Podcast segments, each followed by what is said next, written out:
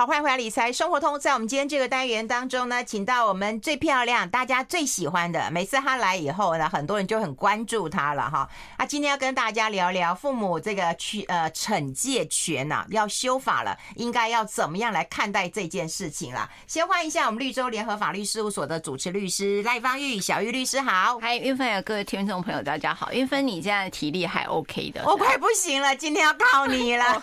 我刚到的时候就听到这句话说，小玉律师得要多说一点了。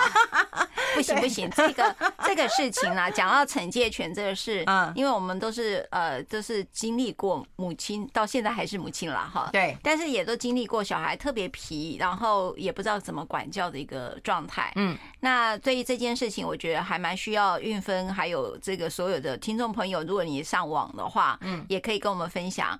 呃，因为我觉得就是大家对于教养是比较单一想象的，嗯，那现在为什么要去修民法的惩戒权啊？那也就是提到了，当然，呃，从各国的这个立法例啊，包括韩国、日本啦，哈，那当然更别讲欧盟那些了，那么都有提到禁止，就是明定说禁止对孩子有体罚，哈，所以。呃，这个从 CRC 就儿童权利公约也好，或者呃整个国外的整个趋势也好，那个这个可能不是股市的趋势，但是是一个全球化的过程，就是禁止对孩子体罚。以前是对在学校禁止对孩子体罚，然后那时候有一波的学校的老师们都开始反弹，说我禁止体罚，我怎么教小孩啊？哈，然后你也常常看到孩子就要跑操场啊，啊，对呀。对不对？前面罚站呐，罚站啦，然后哎，我小时候还罚跪，你有没有罚跪过啊？呃，就半蹲，对不对？啊，半蹲是男生，你是男生吗？有吧？哎，我们半有人男生还得半蹲举椅子，你有看过吗？有有有有，那绝对是我们小时候的共同经验。然后或者是以前更糟糕的是那个脱裤子打屁股，我说对男生啊，打屁股，你你知道那个毛书法老师，反正就很凶啊。然后，所以那时候我觉得，呃，学校那一波有一次在教育部，呃，就公布了这个零体罚，哈，就在校园内。那那个也是好多年来就一直引起很多呃学校们的焦虑啦，高度焦虑，说不罚怎么可以哈？然后呢，所以有一些学校就是当然有有还是会维持的体罚，但是呢，可能就跟老师，尤其像可能就跟老跟学学生的家长们就有一个共识，说你狠狠的罚，如果他真的。不乖不写功课，如果什么呃成绩不好，你就狠狠的罚哈。所以有一些教家长就会用这样方式跟学校们就达成一定的共识。好了，那这一次呢，呃，运芬真的应该讲运是这个我们的费荣特别有感觉了。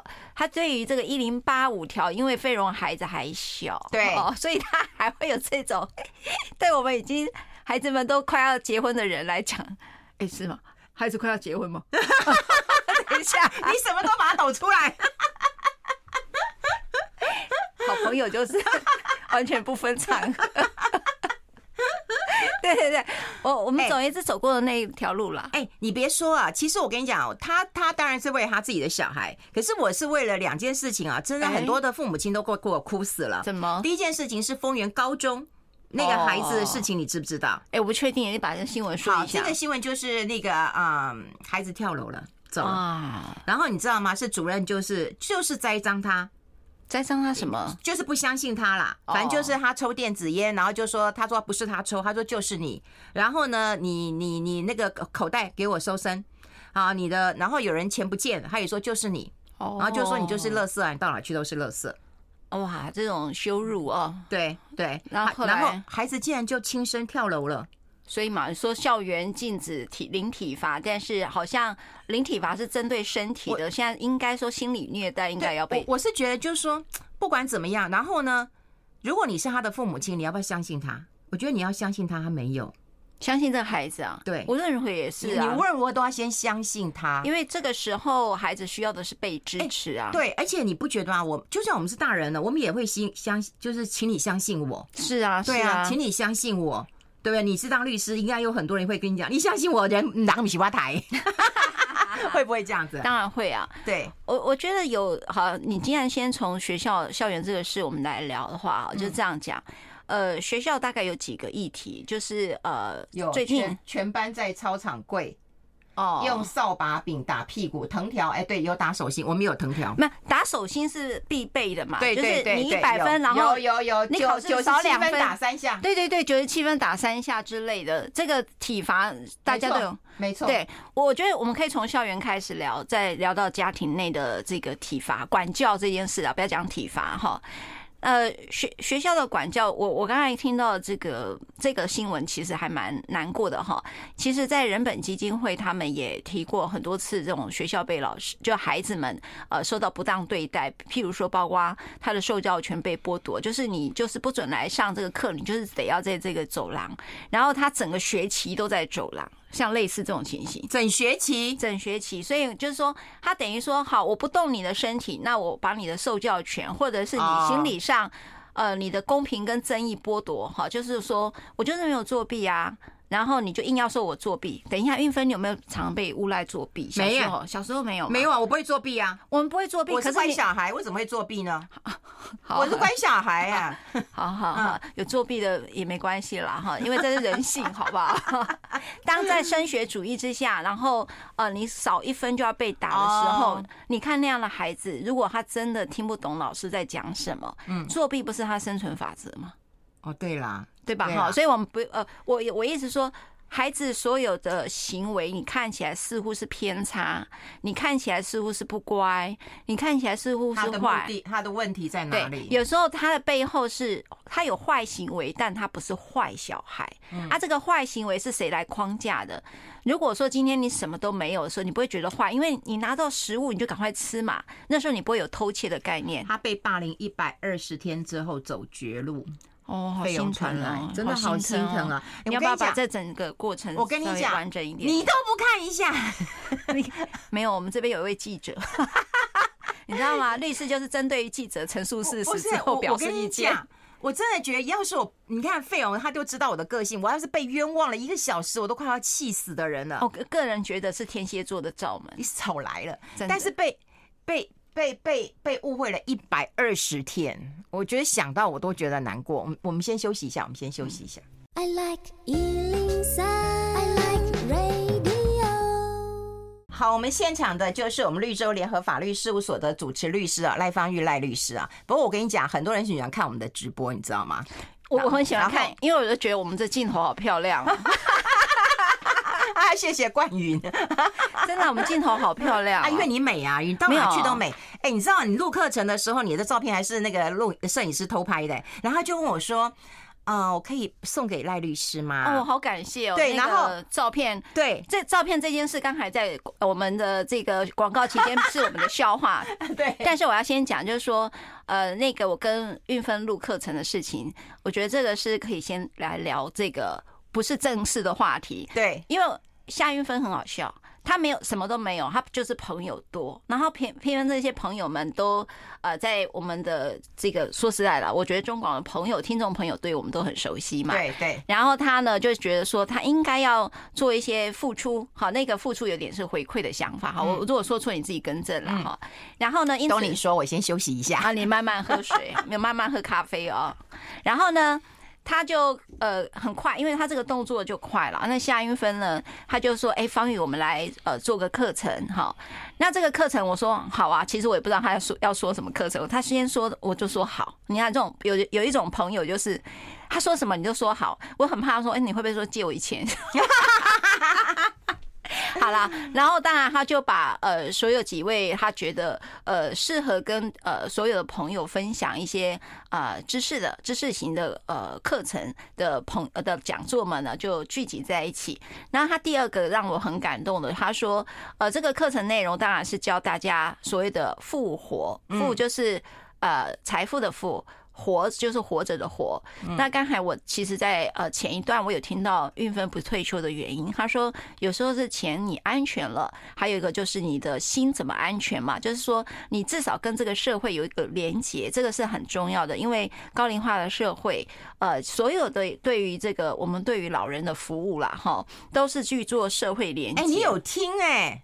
有超感人的，真的。然后那个社会的连结这件事情是在老这件事情你不能失去的，否则你会看到你周遭很多朋友一旦退休就失智的很快。嗯，然后因为他跟社会开始脱节，然后他就会跟下一代，如果你有儿有媳妇的时候，我会有女有女婿的时候，你会发现那个沟通上会变很困难，因为你开始跟这个社会脱钩了，然后呢你就变孤僻了，然后你不太知道怎么样跟你的孩子做连接。对。所以呢，那时候我们都会觉得老人的，我们称之为社会社交能力哦，就是关于跟社会的连接。他们在评估失智的时候，它也是一个很重要的指标。那你会，如果你去安养院，你会看到一件事情，它就是让老人多一点点，譬如说参加社团活动啦，哈，什么之类的，这都是属于呃培力老人的这个社交能力，也就是这个连接。好，那我要回头来讲，就是说韵芬他开了这个“复活”这两个字，复活的课程，然后他要求每个。老师呢，都对于这个复活的课做一个自己的诠释跟定义。嗯，对。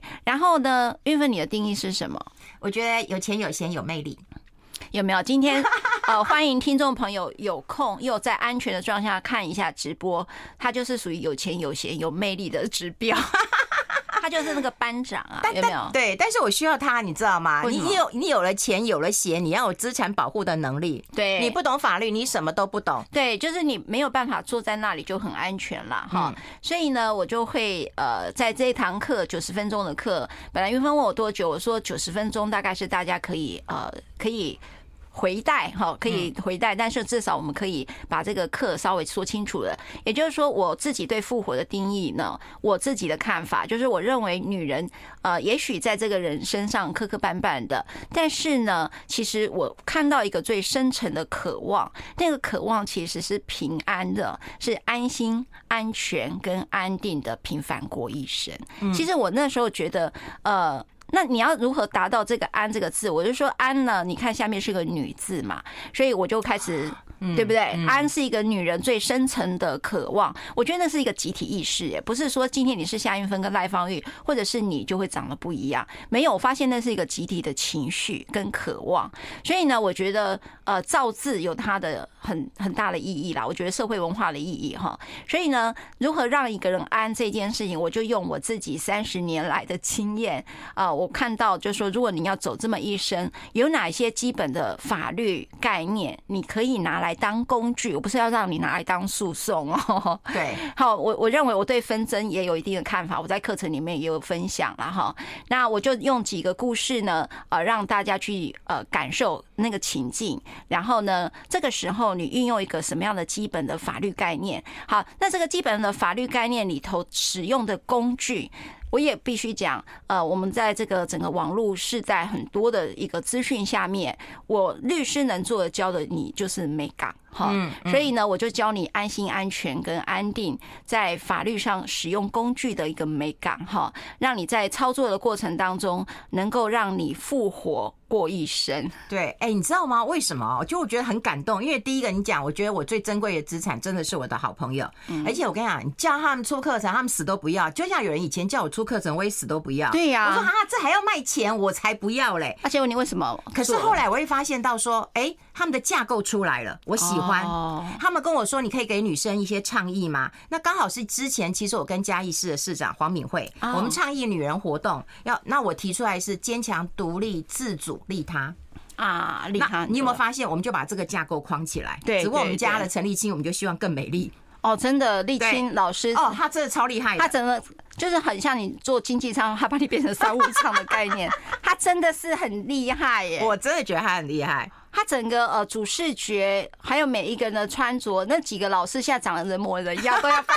而且而且我跟你讲，陈立青讲话很有趣啊。本来我们设计一个主视觉，然后我们都说不好看，可是也说不出来。他说：“你们站上去看看，如果你们站上去看起来很高级感，那就对了；如果站上去像诈骗集团，就不对了。” 结果我们站上去，哎，真是像诈骗集团 哦！你知道，我们那天刚在筹备的时候讲花絮啦，你们我真的是呃，我讲一下花絮。当时在筹备这个课的时候，运芬呢就说：“哎，方宇你要做什么？”哈，他当然交代，因为他是召集班班长嘛，他是班长，然后班长就交代每个人做的功课是什么，就是说等一下你都是你们每个人都是讲师，那因此我们这堂课呢，呃。几个六个讲师啊，嗯，包括你在内，对对对，就是班长，你讲对了，你没有讲错哦。哎，拜托你这么折磨人还不讲错？你知道为了这堂课我快折磨死了，很折磨哎！为什么？因为这几个老师都好认真哦。对，真的。你看那个群组里面冰冰冰冰的。就是哪一个细节都不放过。那你在这里头，你知道那个你要为了跟他们六五个老师呢能够齐名哈，所以你得要好认真，所以好累哦。哎，真的真的是很累，我很对不起你们。而且真的，我觉得最重要的一件事情是大家有一个共识感啊。对，什么共识感？我觉得就是要把事情做对，Okay. 然后我们看到市面上会觉得，嗯，那些都不行，然后自己就要做出一个典范。我常常觉得我要做一个典范，不过我觉得最好笑一件事情就是，我真的很为难。等到我做出来之后，人家以为这是假的。我觉得真的这一点太爆笑，我觉得很可怜，我觉得很可怜。我我那天那天看到夏韵芬，她放在她脸书上，我我的复活学立刻就被盗用了。他就另外有一个脸书，对，就另外有又有人成立一个脸书了，对对。然后第二个是好，那那个运分在他自己的呃他的真正的粉丝上面贴那个复活血的时候，嗯，下面所有一串，我们不会被你骗的，对，这是假的，这是假的，这是假的，我觉得太好笑。然后我马上截图到群组里面，我夏韵芬，我就变假的。你真的课程，人家还以为是假的，人家假的课程以为是真的，这是什么世界啊？我快烦死了，我们先休息一下。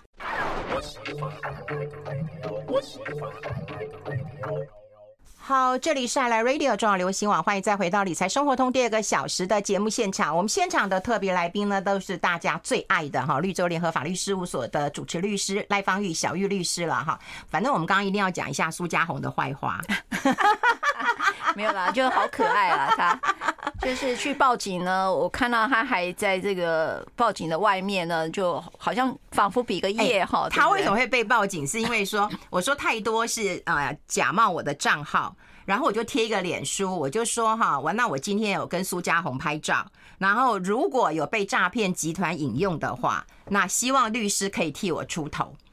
这是在 Line 群里面讲的？没有没有没有，在我的那个脸书，我个人脸书有蓝勾勾，所以你就用脸书，你就用苏家红做测试是吧？对，结果我跟你讲，真的被滥用了，真的被用了，然后用了以后呢，苏家红才去提告。哦，好不好笑？好不好笑？那后来那个有后续吗？就是你报警之后，像这种照片被盗用之后的报警，现在呃，你看我是不是？你看我是不是有写？我就说我快疯了，脸书上所有以照片，然后要求加赖，全部是诈骗，每天来轰炸，然后不敢再 po 任何照片了，因为过往的照片通通被盗用了。然后我就贴了凤梨，因为我学弟寄凤梨给我，就贴凤梨。然后我就说啊，那贴一张跟律师合照了，如果被盗用，他会出手相助，所以只有凤梨跟他。那你现在又把我 因为复活学又把我贴上去，你是想干嘛？我想说你们是律师，有人可以帮我出头，不然你们。都不帮我出头，但是我比较不容易被呃 诈骗集团给锁定，因为我你很你很你很凶，对不对？不是不不不，你觉得苏家红不够凶吗？不不不，因为苏家红就是家父呃家族传传承嘛，所以他跟呃财富这件事情、金钱这件事情是比较有一些连接，所以我觉得诈骗集团某个程度都，因为他现在都以所谓的股市存股这个作为主要的目标，嗯那他大诈骗集团，我现在先讲再说，先到时候发。发生什么事，到时候再说。就是因为我自己没有买股票啦，因为我我就是理财，虽然在理财生活通，但是你会发现我很少谈理财，我只有谈离婚。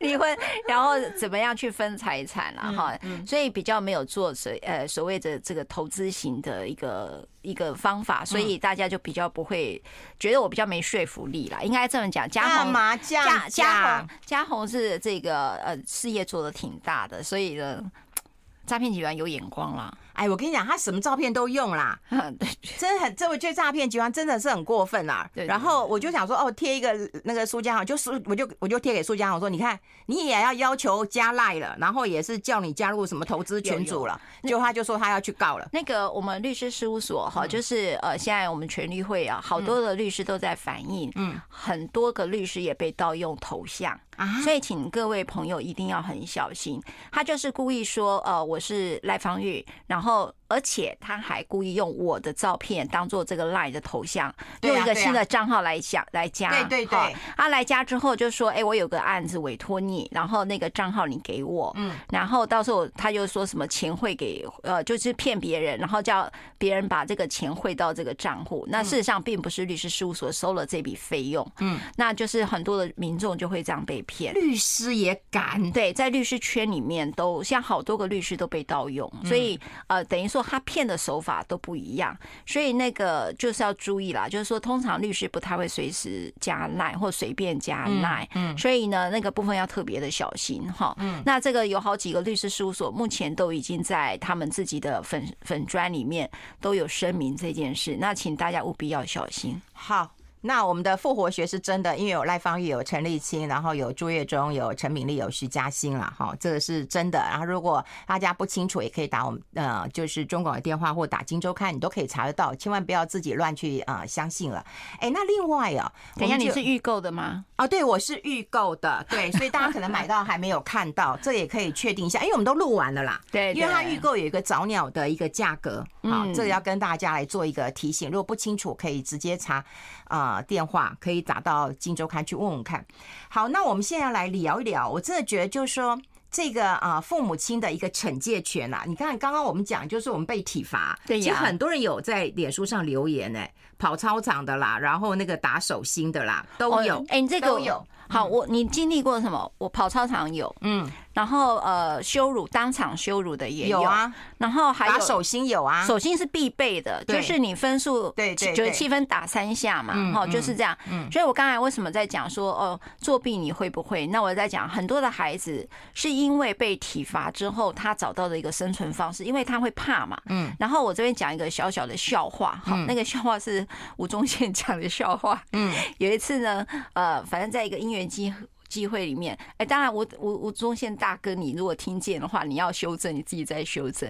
有一次呢，讲他作弊的笑话，他就说，呃，他我说，哎，那个，我说吴大哥，那个，我们都天秤座的，天秤座最最讲公平正义。他说对，天秤座最讲公平正义。他说有一天呢，他就。呃，有一次了哈，有一次他就很晚回去，嗯，那原因没有别的，就是呃学校的老师们那把他们都留下来，就是把他们班级整个留下来，因为有人作弊，也就是说他那个作弊有一张纸哈掉到地上，然后呢老师把它捡起来了，好，大家就问这张纸是谁的？对，好，然后呢就是说如果今天没有。把这个加害呃不把这个作弊者给揪出来的话，大家就别下课了哈，也就是那个第九节课也都没了。反正你就是被留留校察看，大家都在那里留着。那就是说，大家全部都留在那里都没有。然后后来有一天，校长就经过，他说：“哎，你这个班级怎么都还没有下课呢？”然后呢，然后他那个他他就老师就跟学校老师就跟他讲了这件事哈。然后呢是这样的，好，因此他就说这个校长就跟呃这个。吴大哥的爸爸说：“嗯，他说我跟你讲哈，你的孩子不会发生这件事。嗯，然后那个爸爸也这样说，对，我的孩子呢，就是一个非常呃能够很老实，不会作弊的哈，绝对不可能。然后呢，最后呃老爸爸也反正也很高兴这件事，等于说学校也跟爸爸核对了这件事情。对，好，然后这个家长呢就来跟那个吴爸爸就来跟吴宗宪先说呢，他说：哎。”你我告诉你，今天你学校都说你好棒啊，作弊全部都留留下来，就只有你可以先走啊！我我说是吧是吧？天秤座就是真的是公平正义。他说不是，是因为我的分数才考十几分，绝对不会是他，所以作弊的绝对不会是他。他说他前一晚，因为他说你怎么考这个分数？他说因为前一晚去干嘛去干嘛去了啊？反正我觉得我我我讲这是一个笑话了哈。那那天我当然是为什么还记这么深？我就觉得太好笑。所以我一直说，作弊的背后都有好多的议题。那我们在讲惩戒权的时候，呃，也在讲呃学校为什么说零体罚？那为什么也在这次呢？我们也试着修法，等于说家内也零体罚。也就是说，那界限很难拿捏，很难拿捏。但是我刚才用笑话的讲法也好，或者什么，你会知道说孩子为什么会这么做，到底是背后的原因是什么？然后我记得有一次，我一个心理师的朋友，他就写了一本书《好爸爸好妈妈》的一本书，就是说我们都被期待当一个好爸爸跟好妈妈。嗯，那好爸爸跟好妈妈到底该怎么做？就是呃，这么讲好了，虎爸跟虎妈，就是说呃，就是说你如果有当时如果不是这样子打。他会有这样的成就吗？你有没有常常听到这一句话？有有，对不对？对。他说：“你们现在人讲什么零体罚？可是说实在，夏玉芬，你现在有成就，难道不是我打出来的吗？嗯，对不对？嗯，有没有常听？嗯，那你打不打小孩？打。你小孩很优秀哦，哪有很优秀？也是一不 一不乖不读书哦。但但我有打，我我承认。好，我问你啊，你为什么打？”嗯，一定要说吗？哎因为是有原因的哦，有原因的。反正就是有，我觉得功课的我不打哦，功课。可是你啊，不诚实、说谎这件事情是非打不可哦，不打不长记忆。我们先休息一下。哇。I like 好，我们持续要跟小玉律师来聊一聊。我觉得就是如果用啊教育的一个方式来定一个啊这个惩罚的一个权利，我觉得 OK，对不对？了解。但是在家庭当中，你很难去制定。对，嗯，好，我先稍微统整一下哈，就是跟韵芬只要上节目都很难聊到正题。干，你干嘛这样讲啊？我们节目很认真的，你看我们的资料到底有多少？我告诉你，你看资料到底有多少？我只是帮费荣费荣讲话，费荣他讲的非他整理的非常多，但我们两个每次都一直在岔题。哪有？我们连苏家红都拿来岔题，我也觉得我们两个实在有够疯的。没有，我好喜欢苏家红来的抗议，就他一直都没有上来。对他可能在开庭。好，我这样讲了哈，现在我再统整一下，因为呃。其实，在我们的所有的呃统计里面，嗯，呃，儿虐致死跟自重伤案都在孩子的不当管教。嗯，好，你看不当管教，因为所有的父母亲呃，针对孩子致死或自重伤的事件，说去问的时候，他都会讲这是管教。嗯，好，那我们就讲不当管教这四个字好了。所以呢，也发现所有的儿虐案件都发生在六岁之前。嗯，那为什么会六岁之前？就是还没上幼儿，没。上小学，嗯，好，所以没上小学，也就是欠缺了呃这个学校的可能介入，我们就是家庭暴力的介入。嗯，然后如果是在幼儿园的话，嗯，那可能通常因为这个呃幼儿园可能通报上也会有一点点啊比较没有，可能有一些孩子们可能连幼儿园都没有去了哈，那可能所以我们发现呃而且是。不当管教的这一个是主要的原因。第二件事情是，呃，孩子致死或自重伤的这样的一个事件，发现他的身上的伤来自于父母的是绝大部分，所以这个是相当可可对我们来讲非常可怕的一件事啊！哈，所以我们现在已经在谈少子化了，那为什么没有回头去看已经生下了孩子有没有被好好的照顾？对对对，那。好，这所以这边就产生了两个说法，两个说法是指说，所以对于孩子的一个教养上，父母到底有多焦虑，跟多有多大的压力，到让孩子在你的这种惩戒权之下，我们称之为不当对待，对，而致重伤或致死呢？哈，所以呢，因此呃，整个政府机关就是卫福部呢，呃，针对于这件事情，本来就一直在恶虐。安置，我们称之为儿少保案件里面，就也是占着很大一宗哈。嗯嗯。那我们当然不期待孩子因为父母的管教问题被剥夺家庭关系而到安置机构，所以我们就要回头去看。我们这样的一个儿虐事件到底有没有可能降低？好，降低就是让他的这个体罚造成的伤害所造成的呃这种事件能够悲剧了，能够降低。那这有有一个，刚才我在第一段的时候有提到，这个除了国外的一些文献之外，也有包括国内的儿少保的通报案件显示的不当管教，而且是来自于父母的问题居多。嗯，因此。所有的事情，我们当然呃，在学校零体罚，让这个孩子们在这个过程当中身心没有受到暴力，已经被呃教育局也好，教育部也好，好都在做所有适当的介入，唯独的就是家内这部分是没有的。好，那各位可以讲说没有啊，现在有家庭暴力防治法啦。好，那家庭暴力防治法。通常在审这个保护令的过程当中，你各位去看一些报道，大家反民法一零八五的修正案也是在提到说，既然有家暴法了，为什么要上纲到民法？嗯，民法规定的是什么？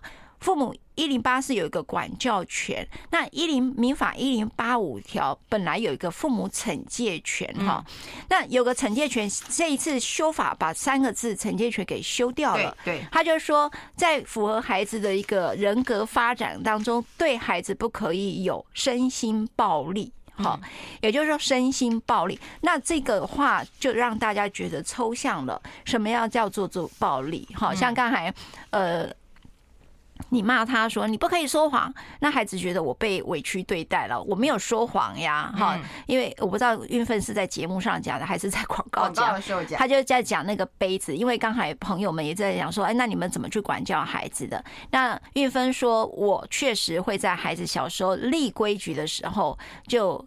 使用暴力啊？你没有没有，就打他而已，也不是暴力啊。哎，好来了，来了，你看关键题，哎，我打他而已，不是暴力，对，有没有？这个就是为什么这次的法律会特别把它标示说，嗯因为我们都认为惩戒惩戒里头打他不是就是就是合法的吗？为什么要称之为暴力？嗯，所以家庭暴力防治法最早最早源头在英国的母职法案。好啊，我可以动手，那动多少？以前是对妻子也有惩戒权啊。嗯，不是只有对孩子有惩戒权。为什么是拇指呢？拇指就是不能超过一根拇指头的边形，那个边子不能超过一根拇指头，大拇指头哈，所以。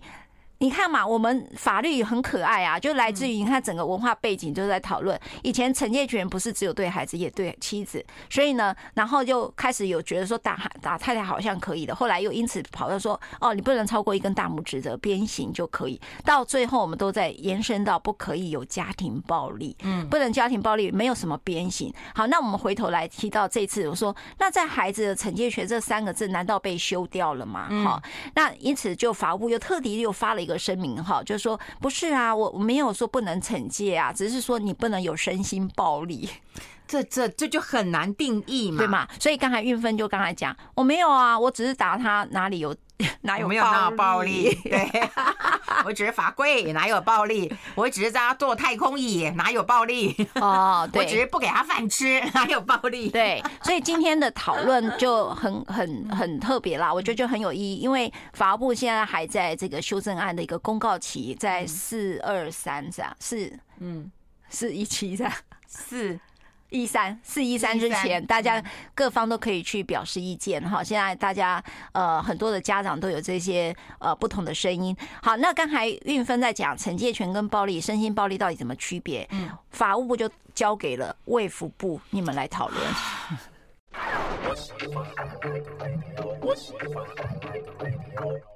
好，欢迎回来，理财生活通，我是夏云芬，在我旁边的就是我们绿洲联合法律事务所的主持律师赖芳玉小绿律师啊。我们刚刚也提到，其实我们在广告时间有讲啊，也就是说，到底什么才是那种身心暴力的暴力啊？对，嗯，好。呃，这样讲好了。其实家庭暴力防治法哈，针对于暴力这件事情是有特别定义的哈。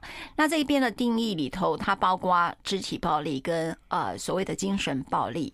那那到底又什么叫做精神暴力呢？那你会看到可能是羞辱。哈，贬义人格，好，孤立，好，譬如说，我就假装你讲什么就没有，我用一三个字，你大概会记得，叫冷暴力，哈，就是那种称之为孤立，然后啊不回应你所有的需求，哈，然后第三个呢，就是说这里头有恐吓、威胁，譬如说你再不吃，那我把饭给收了，你都别吃了，这也算恐吓，好，譬如说有胁迫性的、胁迫性的这个用语，他说你最好怎么样，你这样呃。像我记得记得我们有个小孩啦，他很可爱哦，他妈妈就很气他。那这个案这个案件当时，反总言之，他是哦我我就是去识别性的说了这件事了哈。那那个孩子很可爱了哈，所谓的可爱就是说他。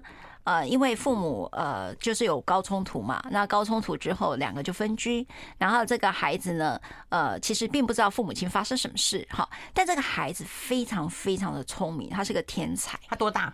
呃，我看到他是小四小五哦，所以算是大，但是他是可以跳级念大学的人。哦，的孩子，的孩子，小四小五哎，但他可以，他读的是可以读大学部的，所以这个妈妈本来就是全力以赴在栽培这个孩子。可是呢，这个孩子其实呃，他的知识发展可以是天才，但他的心智是孩子还是孩子啊，就是孩子。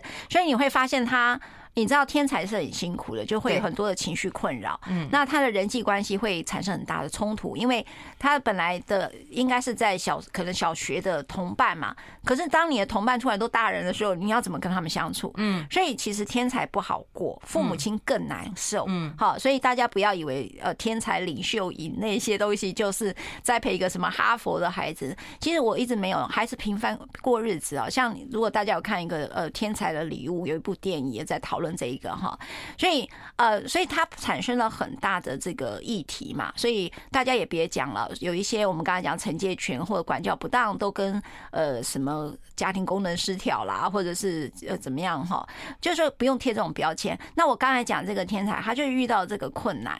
那遇到这个困难，反正父母亲在教养上就产生不一致的看法嘛，一个想要栽培嘛，那一个觉得好好过日子就好，干嘛要栽培天才呢？那。呃，夫妻两个就有这样的一个冲突，然后也因此而分居。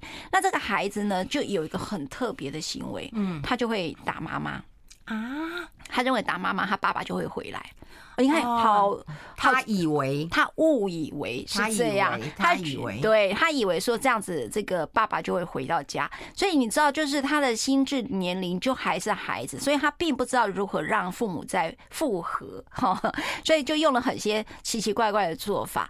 那结果这个孩子呢，就是呃，总言之，在这一件事情上，呃，有一次他妈妈呢，当然就成就父，当然妈妈也是没让孩子知道，呃，爸爸妈妈的感情是什么，但是他。就是呃，叫这个孩子呢，呃，如果说你再有这些暴力行为，一样嘛，就是还是会有呃，社政的一个介入嘛。那这个孩子呃也很神奇哈，他很神奇的是指说，他就说律师，呃，你把六法全书翻给我看，我的父母亲为什么可以这样对我？是哪一条？譬如说，妈妈可能就会行使惩戒嘛，哈，然后。他说：“你翻哪个条文上，他可以打我呢？我的父母，所以你你可以从孩子的角度来看待。”惩戒学三个字，因为孩子真的不明白为什么要这样被对待了哈。那可是父母的看法里头，我只是要让你立规矩，好，因为这个孩子也遇到了学校很多不呃人际关系的困扰。那这个，所以你光治愈发展很好，但是其他所有哇一塌糊涂啊哈，所以是一个很难受的一个家庭。好，我先讲一下，这些都是我有有一些好多个案子改编在一起的哦，所以我已经去识别了。我只是要说呃。在我们谈这个法条的时候，也许我们可能没有被遇到这种状况，但是对于有一些家庭来讲，呃，把法律的部分的修正，某个程度是可以提醒大家，教养有没有可能用有创意又多元的方式。那我就举刚才韵芬在呃我广告的时候，我们在分享，我说你打了孩子。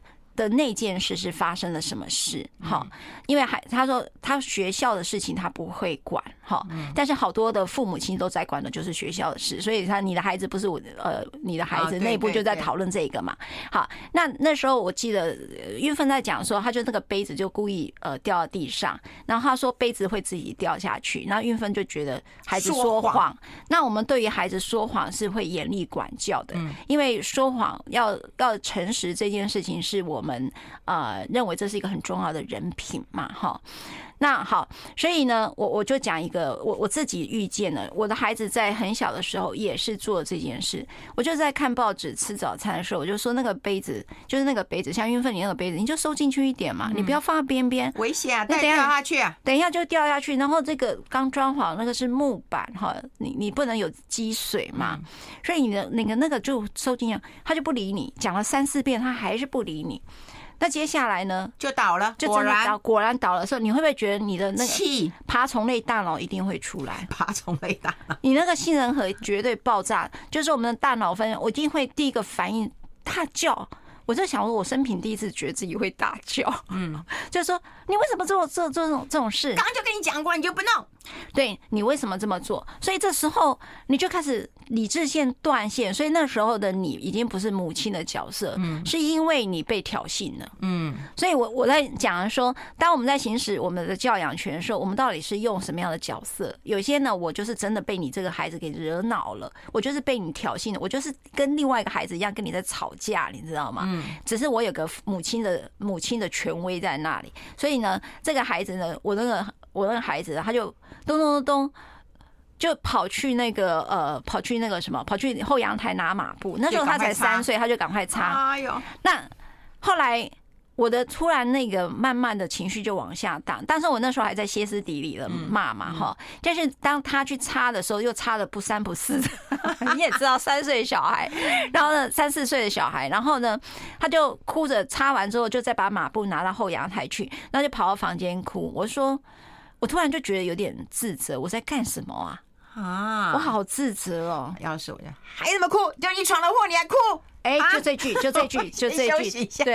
I like 103, I like 好。啊，真的吗？回来了是不是？要把费用吓死了。对他，他想说我们两个聊到已经过了时间了，因为那个运芬刚才在我们在聊起他爸爸，他说他很怀念他爸打的日子，因为他知道说他爸爸打的用力的时候身体是好的，但是他在就是在。体力不行的时候就，就就好像打的就弱了，嗯，所以你怀念他打你的日子，嗯，嗯，你知道有一次我看到我哥哥打那个我侄女儿，嗯，特别有趣。哎，今天我们是在讲惩戒权，结果我们竟然都赞成哎，我真的没有吧？刚才刚有十个人赞成哎，赞成说会是赞成说会打，他说他会，他是会打，他不是赞成，就是说他以前的经验会打，嗯，但是不是说真的支持打。然后我印象中那时候。我我也觉得啊，哈，我们当然在这里头，因为讲惩戒权就画童年了，话起童年，我就看到我那时候侄女儿，我哥哥就绕着就是车子，然后我我那个侄女儿呢，就是他去补补习班接他嘛，然后呢，他就是可能比较慢了，然后爸爸就念了他几句，他就不高兴，不高兴呢，他下下那个车子的时候就摔了个门，他爸就整个理智线像我刚刚一样歇斯底里就断线，然后就开始追着他，然后他就开始妈妈救命啊！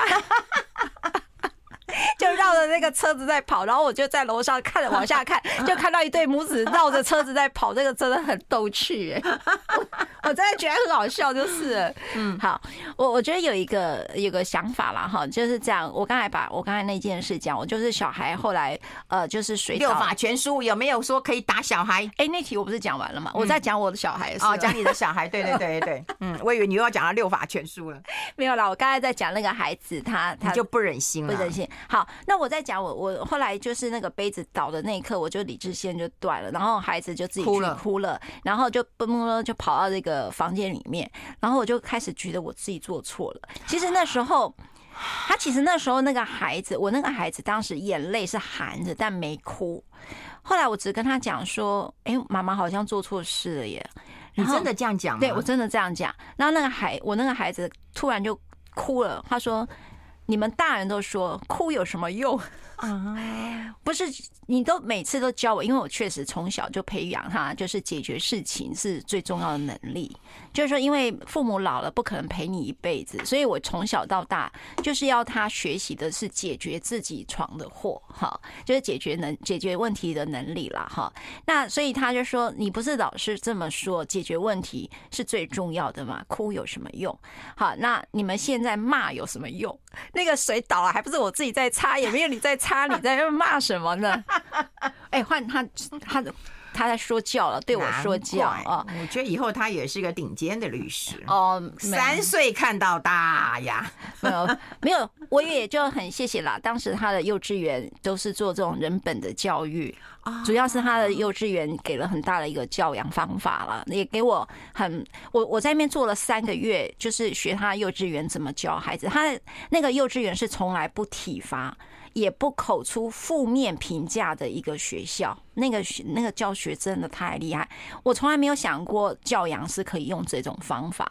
那那时候我就在幼儿园外面一直看着他，你真的不会有口出负面评价。譬如说，举例父小两个小孩呃互殴，我们一定讲说谁打谁，谁打谁哈，一定会揪出坏蛋送警察嘛，一定会这样讲。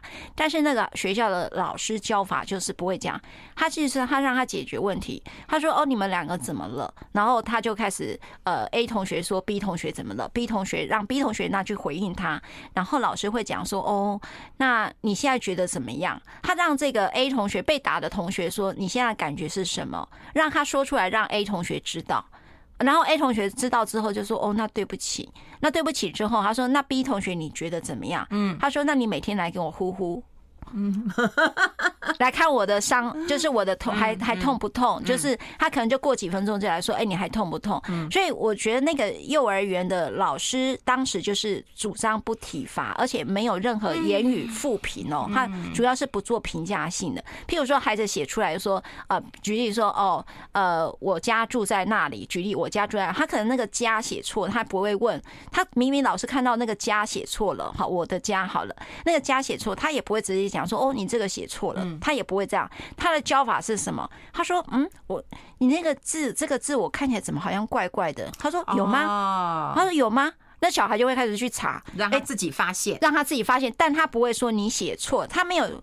好跟坏这件事情的评价，那那个学校幼儿园的教法就当然让我启发了我很多。因此，在那一次我刚才讲那个水泼下来的时候，三四岁的那一次，那我就有个体悟。然后呢，他就跟我，我就跟孩子说：“可是我必须讲，刚才你那个行为，我我已经跟你提醒了，但是你也。”好像认为你有你你不会发生这种事，但它发生了，我我也很生气。但是我对于这个刚才这样骂你，我也很很很抱歉。我是直接跟着孩子这么讲的。那我说，那你有什么介意吗？我就学那个就 幼儿园的教法。他说，那我们去罚站好了，因为你错我也错，我们两个就一起去罚站啊。就三四岁的时候，我们就。我说我那我就说好啊，那我们母子两个就去门口罚站。那我们要数几下呢？他因为他也只能数到五嘛。那我们就说我们就数五下。我们说好，那我们就一起去罚站。我们我是用这种方式来啊。你看这就变成我现在很大的记忆哦，就是说，所以我就说教养有很多种方法哈。那呃呃体罚是我们最有效率的。对啊，做法哈，就是立规矩是。所以我们现在有个问题，你支持体罚或打小孩吗？如果你有在脸书上或在 YouTube 上面看，可不可以帮我们投个票？就是支持还是不支持？哦，对，支持还是不支持？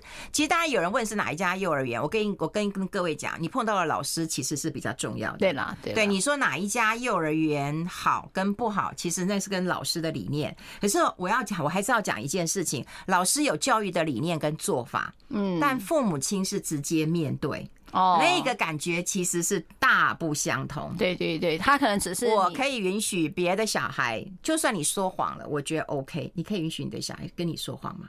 你可能无法接受，我们先休息一下。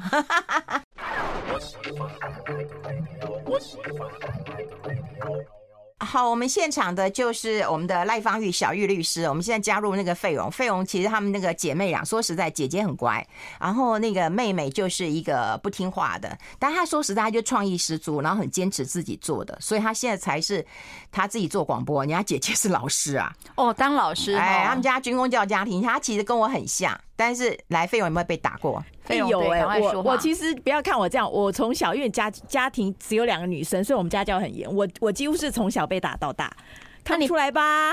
你被打到大理的感觉是什么？呃、因为以前因为我跟我姐姐是两个截然不同个性的人，姐姐就是从小很顺着父母的意，不管是工作的，那我就是完全不顺，啊完全不顺。对，然后以前哎。希望爸爸不要听到，我爸很会修理人。以前我就是被用各种女生，我们也是也是会用各种，就是什么水管啊什么就那样打，而且我都打到我还记得，就是又在家里跟爸爸追嘛，然后追到后面后阳台没有退路，我爸直接把门后阳台门关起来在里面打，然后打到我姐姐哭，因为他怕我。死掉，跑去叫我妈来救我，我都记得 哦，叫妈妈来救命。对，你有多坏呀你啊？没有，因为你知道以前我们就是军工教家庭，所以对，就是。就是对对对我们就是比较严格啦，可是我其实现在不会，我我跟我爸爸妈妈感情非常好，我我非常爱我爸，嗯，但是我爸爸也常跟我说，哎呀，他觉得小时候对我们这样子好严哦，他觉得他就会觉得啊什么对不起我啊什么，说拜托不会啦，嗯，我们也是就这样过来了。费蓉这集你爸应该不会听你讲实话，对，他说应该在睡午觉，好害怕，但是确实对，而且因为像刚才讨论霸凌，我国中也是，我国中那三年其实很不快乐，因为我那时候。是在一个台北市非常明星的国中，我们那个年代都是要跨区为了升学，那时候父母也是为了我们，就是就是哇塞，那时候在那个班级，尤其是国一国二，我现那时候没有霸凌两个字，可是我现在想到，我觉得就是嗯。非常严重，被霸凌。我觉得是，就是老师会用言语或者是老师有言言语羞辱过我，非常或者是对啊，或者是打。我那时候是念女校，然后因为我们班那时候我们因为以前分 A B 班嘛，我们班是全校第一好班。那因为我我的成绩没有这么好啊，以前那个年代就是升学主义，然后你又是在全校就是第一好班，所以那个压力极大。然后我数学大家也知道吗？非常的差。然后导师是数学的啊，每次就是故意上课就是叫我上去解题，然后我根本就不会。嗯，对，然后整节课就非常的精彩。所以，所以费荣是被老师霸凌，有同学霸凌？没有，同学都对我非常好。哦，所以是老师对吧？因为我是我，我不是那种会作烂的学生，可是我就是可能数学不好嘛，成绩没有，可能在那个班上我成绩不是前面的。那以前因为那个老师很严格，是日日本式教育的。其实我我一直到大学，我都还会梦到被那个老师打哎、欸，所以那个创伤是有的。有，可是我现在已经没有什么感，因为我现在年纪也没有。但是我现在回想起来，会觉得国中那段，我觉得对我。是心理上有一点那个的创伤，对吧？嗯，但是爸爸的你反而不会，不会，不会。其实我觉得，就像玉芬姐说，我觉得像我们这个这个世代的孩子，有时候其实是你是会感谢父母的。嗯嗯，对，有时候会觉得啊，以前可能国中不是那么爱念书，可是如果没有父母那一段，我我也不晓得现在我是什么样子啊。嗯，那你后来会打小孩吗？呃，我很少，但是小时候就学龄前，如果说谎不乖或是不礼貌。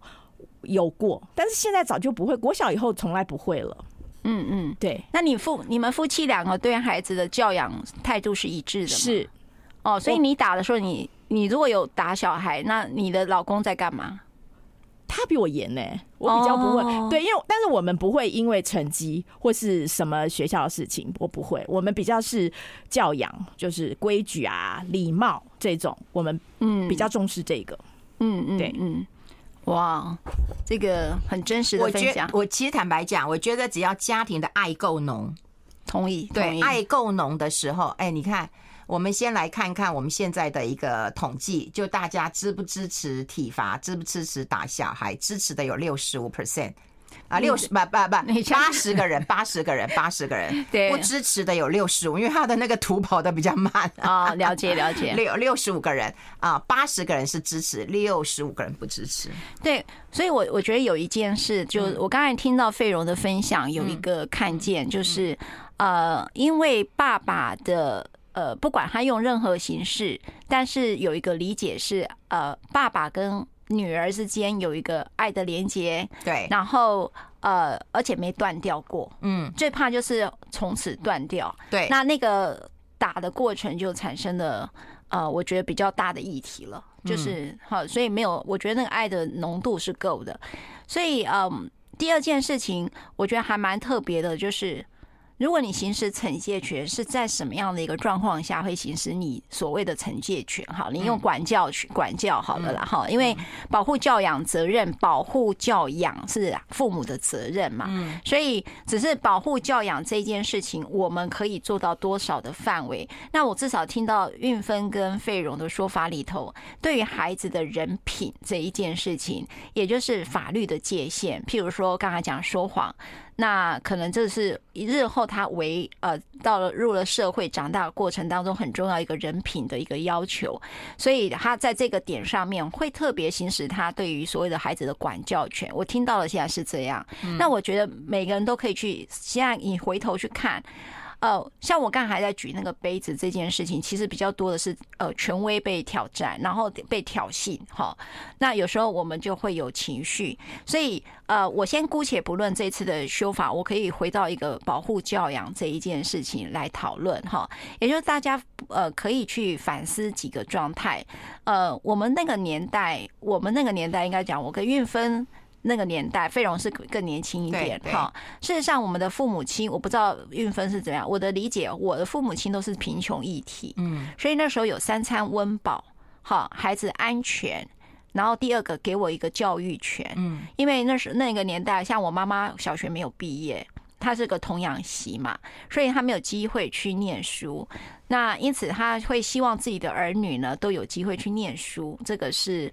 呃，我觉得是，所以我的，我觉得我的那一代对我比较大的议题，就是给我很多的，呃，你三餐温饱，我觉得我父母亲的责任就是医疗，嗯，对不对？我父母责任就医疗，然后呢，他们对女性当然有另外一个观点了。所以现在我为什么一直倡议女性 主义哈，就是因为呃，我们上一代是一个男尊女卑的社会文化，所以我们当然会有一个差别对待，嗯的不舒服，嗯。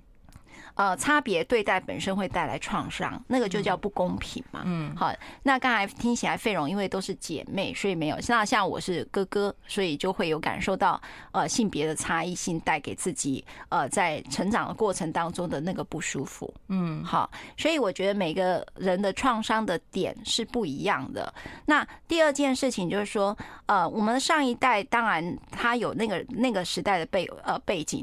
那你再回头看我们这一代的孩子，你会发现这一代的孩子是被滋养长大的，因为他不是贫穷议题，所以呢，我们就会开始去讨论童年逆境跟创伤议题。所以现在坊间各位去看所有的卖书的平台，都跟童年逆境、情绪勒索情，你都会发现都跟父母子女议题的当中孝顺到底界限在哪里这件事情是。